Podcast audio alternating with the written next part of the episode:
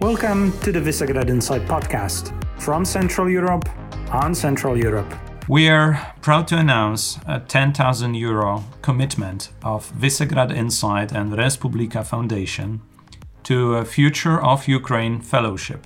This fellowship is meant to support Ukrainian analysts, journalists, uh, public opinion influencers who've been working on the topic of democratic security, aligning with our goals for democratic security of the region, and whose work might have been up interrupted by the war. Uh, we're looking for applicants for recommendations uh, of such persons, but we're also challenging you, our subscribers, our listeners, to pledge and um, double the amount of, uh, of the fellowship that we put forward. All of the proceeds from our subscriptions uh, and the donations that you can um, uh, you can uh, have through our website uh, will serve that purpose at least up until we uh, top it up with uh, 20,000 euro. So the challenge is up there, and we ask you to contribute to the democratic security of Ukraine, that is, the democratic security of Central Eastern Europe. And Europe, not to mention a broader context of the world order. This is 21st of March 2020. Kamil Jarończyk, Miles Maftian, Wojciech Przybylski speaking. Uh, we are here at uh, Visegrad Insight uh, podcast studio and uh, we are discussing the weekly outlook on the important events of the upcoming week and also putting some focus on the stories that we've been recently publishing. So, Kamil, why don't you give us an overview of the three top picks from the weekly outlook that has just been published? Thank you, Wojciech. It's uh, the three of many, of course, because of uh, uh, because it's such a jam-packed week as always. But uh, something that really eclipses the situation in Central Eastern Europe is the uh, refugees coming from Ukraine. As of the 19th of March, 3.4 million refugees have fled Ukraine, since the, the 24th of February, which was the first day of the war. Uh, according to the UNHCR. 2 million in, uh, in Poland, uh, 500,000 in Romania, 360,000 in Moldova, uh, 305,000 in Hungary, and 245,000 in Slovakia. Uh, other than Poland, most of these countries um, don't have a population above uh, 10 million. These are quite astonishing numbers and large numbers, which the population has been mobilizing to to accept. But uh, material conditions are material conditions, and on the 24th uh, to the 25th of March, the European Council will discuss Russian military aggression against Ukraine, security and defense, energy, economic issues, and others. But uh, what's important is that the US President, Joe Biden, will be joining EU leaders during the first day of the European Council for a discussion on uh, support for Ukraine and its people and on strengthening tra- transatlantic cooperation in response to Russia's aggression. This will be the first. Um, this will be the first uh, visit of President Joe Biden to Europe since the invasion in Ukraine. Uh, most of the region is dealing with these refugees. Um, that's uh, something commonplace uh, throughout most of the countries. And, and, most of the countries of Central Eastern Europe are not asking, uh, or none of these countries is asking the European Union for a re- relocation scheme, which is an interesting thing also mm. to observe. Uh, that the countries still uh, criticize the, the decisions of the EU from 2014 on the on the relocation quotas, uh, but we'll see how how, how, how long? long? this actually um, can be in such a limbo. Exactly. But of, of, course, you can actually see that Poland is at the center um, of a lot of of international uh, publicity right now, and this visit will also be interesting because we do know that um, Duda and others have actually supported Donald Trump and did want Donald Trump to actually have the nomination, but you can see that Biden Biden coming, mm, everyone actually is here for the humanitarian crisis right now. Everyone from the West are actually in the same response, have the same response.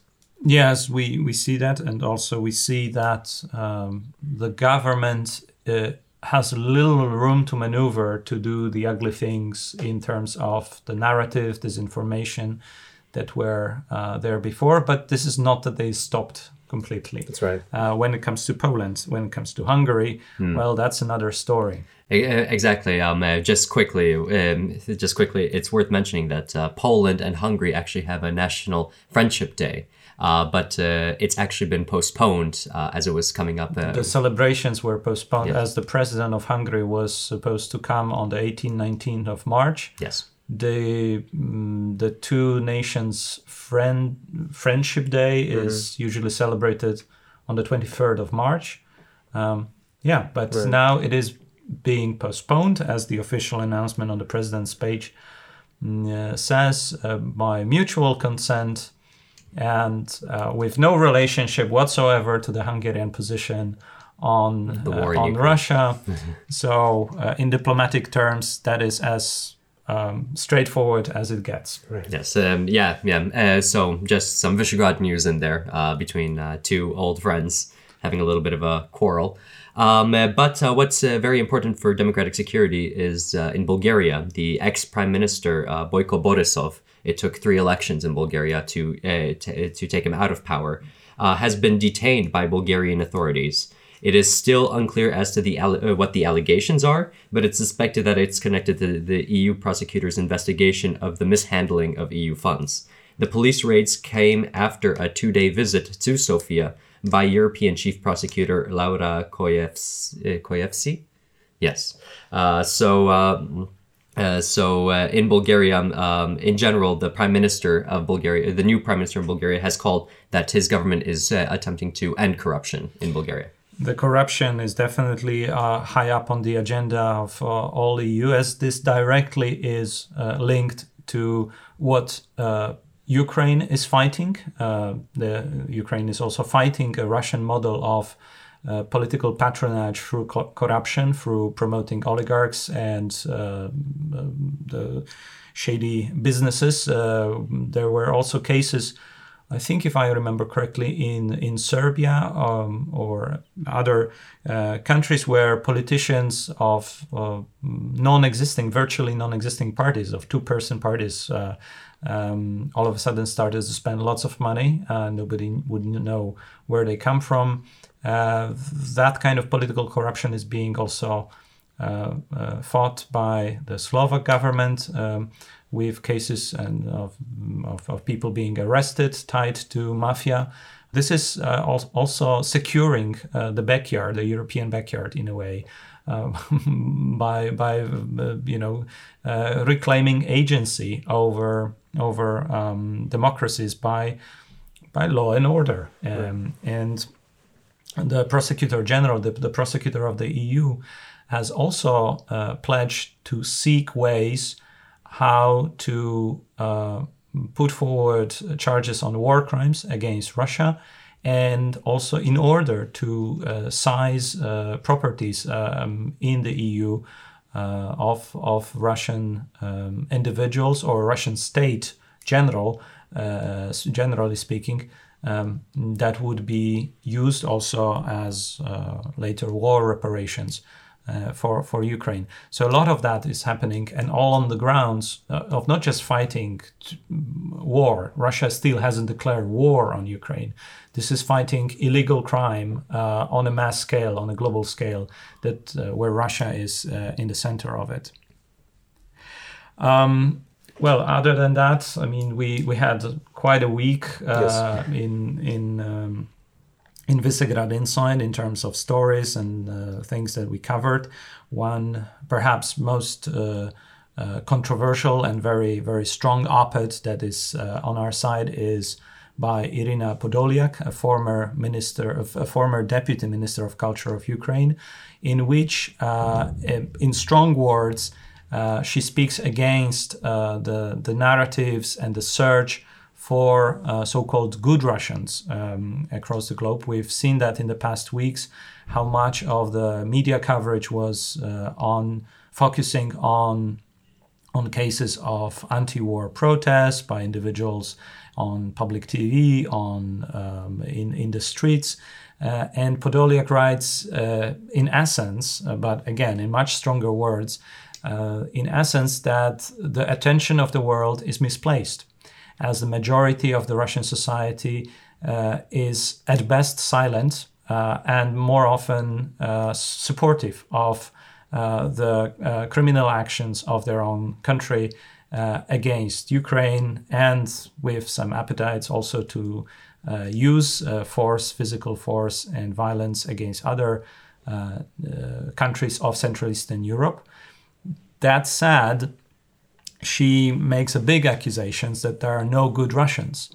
Um, to which uh, one of our Visegrad Insight Fellow felt compelled to, to respond. Pavel Havlicek presents also the case of uh, how the Russian uh, civil society has been, at least partly, uh, opposing Putin, not as successfully, even close to successful uh, as as Belarusians in 2020, and yet they still have Lukashenko. But um, but um, in hopes uh, that uh, there are still good people uh, in Russia uh, who will, in time, um, uh, be able to lead this nation to at least more democratic future. Now, for the next part of the podcast, we have to share um, an interview, uh, Miles, you had with one of our authors. Um, so why don't you uh, uh, start? Sure, sure. So basically, uh, Adela Klekova and I sat down and we talked about one aspect of uh, of the war right now, which is the cyber warfare, um, the cyber warfare part.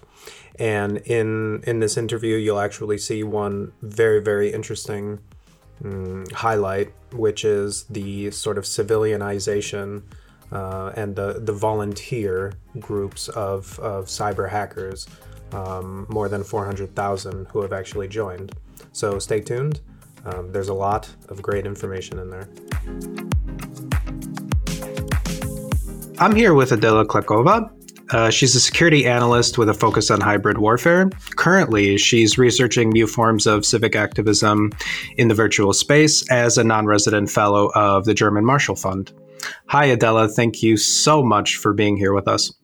Thank you for inviting me. So, essentially, I wanted to talk to you a, a, bit to briefly assess the the cyber operations that that we've seen in Ukraine so far, mm-hmm. and to compare them with what cyber warfare analysts were expecting. But of course this is such a large subject that first we want to actually start by you know telling our listeners what we mean when we say cyber operations. And if you could give some concrete examples from both the, the Russian and the Ukrainian sides, that would be a, a great first start. Excellent. Thank you for this question. So I think that I will start ex- uh, with explaining what the cyber war actually is. Because many people who I talk to imagine the cyber war as something that they have seen in sci-fi movies. Right. So usually they imagine, you know, the mankind being on the edge of the doom, being attacked by uh, an alien, uh, aliens or robots or whatever other technology that went rogue. Right. And then they see this manly, muscular hero, you know, typing a few lines of code on the keyboard and pressing hectically enter. And in that very second, this technology that is threatening the future of the mankind is just being turned off. But I mean, this couldn't be further from reality. Mm-hmm. Um, it's just that the cyber operations are very difficult to prepare. It takes weeks, months, years even. And therefore it is very difficult to align them with the kinetic operations that, as we know, are very agile, very fast, very unpredictable. So just give you an example. During the war in the eastern Ukraine in 2014, out of the 1800, 1800 cyber operations and 26, 26,000 uh, kinetic operations, only very few of them were aligned. So if someone says we were expecting uh, Ukrainian hackers to be taken to be taking down Russian tanks or vice versa, don't believe them. right. So what what we were expecting are two things, or what we were expecting were multiple things, but the two most important things were uh, the very primitive but very efficient cyber operations such as DDoS attacks or the defacement attacks. Mm-hmm. And this is something that has been happening since the very beginning of the war. So we were correct in this regard. What we have not seen yet and what is personally surprising me is that we haven't seen any severe attacks against Ukrainian critical infrastructure mm-hmm. because we know that Russian loves these SCADAs, which are the system controlling the uh, the heavy machinery and um, power grids. So we know that Russians do have a very good knowledge about the power grid system, about the transportation, about the uh, piping of the of the Ukraine. They know where are the bottlenecks. They know where to attack because they have been mapping, mapping the infrastructure for quite a few years. But we haven't seen any attacks of this kind yet. So, and I, I was wondering why. I was thinking about this very, very hard. And I think that the two potential solutions or potential uh, answers I can come up with is that first, the Russians simply believe that uh, the bombs are doing much better and efficient work, so they do not want to they do not want to attack the in uh, the critical infrastructure in the cyberspace. Or the other solution could be that simply they are too busy defending their own cyber infrastructure, which, which is being under heavy attack for the last couple of days. Right. Yeah, actually, that's that's a that's a really good mm, segue to to the other question that I had, and that's to say that you know right now we are at a critical juncture for security in the region. I think this is a um, this is an understatement at this point. But one of the elements that that I find incredibly interesting is sort of the the global momentum to to join the fight in some way right? Mm-hmm. And of course, cyber warfare plays a critical role here. It's as if, for the first time in history, anyone can kind of join this war, essentially mm-hmm. from from the safety of their of their own desks. And I know that Ukrainian authorities they they were estimating that there were some four hundred thousand multinational hackers who have basically mm-hmm. volunteered to to counter Russia's digital attacks. And of course, these volunteers they created widespread disruption. So my, my question is is is it safe to say that we have never seen this level uh, of involvement by outside actors unrelated to a conflict? And if so, what does this mean for cyber warfare if future attacks are to occur in the region? So, so definitely these are unprecedented times that we are seeing in so many ways, and the involvement of the non-state actors are one of them. So mm-hmm. my, myself, I have written research on the cyber elves, who are people who are countering uh, Russian information operations. Right. So, and their role in the conflict was very paramount. I mean, what they have been doing, the, the thousands of cyber volunteers countering Russian information, not only in Ukraine, but in the central and eastern information space, that was just very admirable and absolutely unprecedented. Mm-hmm. But perhaps what is happening in the cyberspace and the people countering not the information but the cyber operations is even more amazing.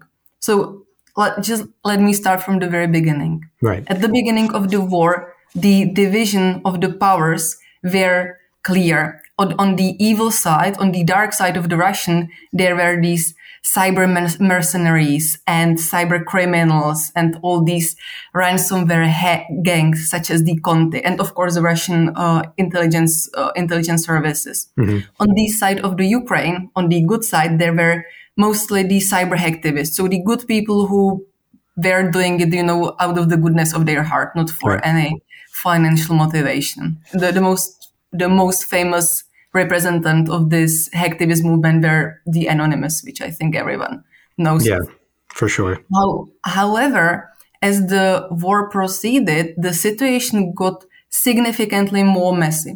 I think that one of the very important moments w- was when this Conti movement, which openly supported Vladimir Putin's war, got hacked from inside and um, their uh, internal communication got published. So it was a very, very big reputational problem for the mm-hmm. Conti gang. Also, arrest of multiple of their members hap- uh, of their members happened. So th- this was this was basically the deal breaker in my mind. Right. After that, after that, many things happened. First thing that happened was that quite a few cyber criminals were suddenly rather reluctant to join the war on Mr. Putin's side because obviously they see that they can be counting with consequences. And secondly, we can see that based on the discussions on the darknet, that many of these uh, ransomware groups or mercenaries who are international are being ideologically divided. So they can't, they cannot operate as a group anymore because some people think that they should support Russia. Some people think that they can, they should support Ukraine. So suddenly there is a misalignment between them. Mm-hmm. And what is very surprising to me, and this is quite new, new information is that actually some of the uh, gangs that were pro-Russian now offering their services, of course, for a pay, but they are actually willing to start target the uh, the uh, Russian targets, which is absolutely surprising. So that's why I have actually written in one of my commentaries for the Czech newspaper that even though we were expecting the cyber war, what we are experiencing is cyber brawl, where everyone is basically fighting everyone. Right so it's kind of yeah it's unprecedented in terms of the number of people who are actually involved in this but also unprecedented in terms of the switching of sides who's fighting who and so forth right which which begs the question of of um, how precisely you can have two different civilian groups fighting let me follow up you on this because i think mm-hmm. that we do not comprehend fully how important this war is in terms of making people choose sides. Because as I said before, these, you know, these cyber criminals, they were only after profit. They mm-hmm. didn't care whether a hacker from Iran was cooperating next to a Jewish hacker. They were just all after a profit. But now all of a sudden they are ideologically divided. Mm-hmm. And what's more, this war is actually forcing even companies who were always neutral because, you know, they wanted to do business with everyone to take sides. I mean, companies are announcing that, uh, you know, that they are going out of Russia. Some of them are actually even uh, declaring bounties for, uh, for hackers who will take down, um, Russian web pages. And some of the wow. companies, for example, micro, for example, Microsoft, oh, sorry, Windows go as far as they say that they, they will not be selling patches to uh, Russia anymore. So wow. suddenly companies are taking sides. This is something that I don't think that we have seen ever before.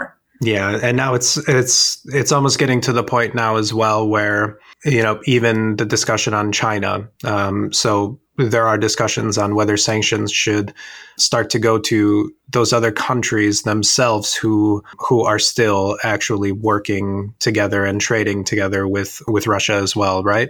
So there is a lot there that's very interesting. And i think i think to sort of to kind of wrap up I, uh, the major question that we're all wondering is who who's winning right? Uh, not just who's winning but it, with these blurred lines with the as you're saying the different sides how do you actually assess whether one side is is winning in cyber warfare? With with traditional warfare w- with what we see uh, it's easy to state who who's had more casualties, who's lost more equipment, vehicles, or planes, and how much land was actually gained from one period to another. But what indicators are we actually using when it comes to cyber warfare? So, so this is a very good and a very difficult question to ask. However, I believe that, you know, right now, hmm. mm, we can't say that, you know, cyber is a decisive area or dimension because, I mean, the war is happening in all uh, four, four domains.